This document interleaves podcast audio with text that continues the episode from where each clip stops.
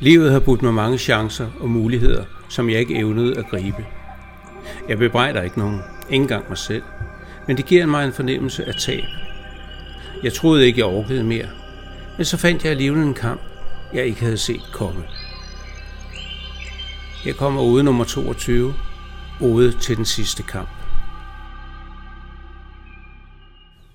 Under tiden tænker jeg, det kan bare ikke gå hurtigt nok med at komme herfra.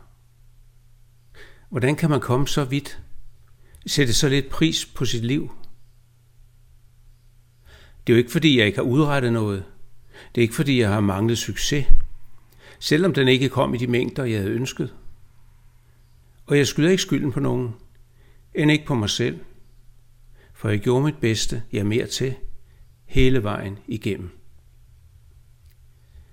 Men på trods af min evige kamp, allerøverst på barrikaderne, faldt tingene aldrig rigtigt i hak. Det var okay, så længe nye slagmarker kunne åbnes, og nye forhåbninger kunne næres derved.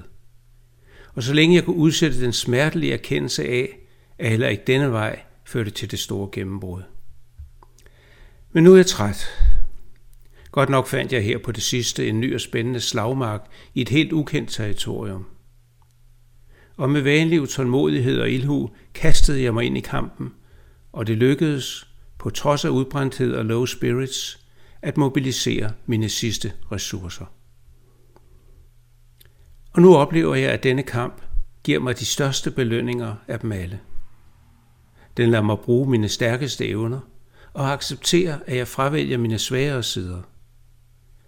Og selvom der hyppigt er hårde træfninger, så viser den mig sider af mig selv og af livet, som jeg gerne havde kendt lidt før. Men også på andre måder adskiller denne kamp sig markant.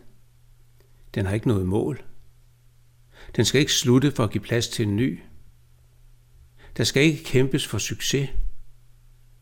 Den skal bare langsomt og uhjulpet øge min fornemmelse af lykke. Gør mit liv lidt mere værdifuldt gennem større forståelse, mere erkendelse og dybere mening.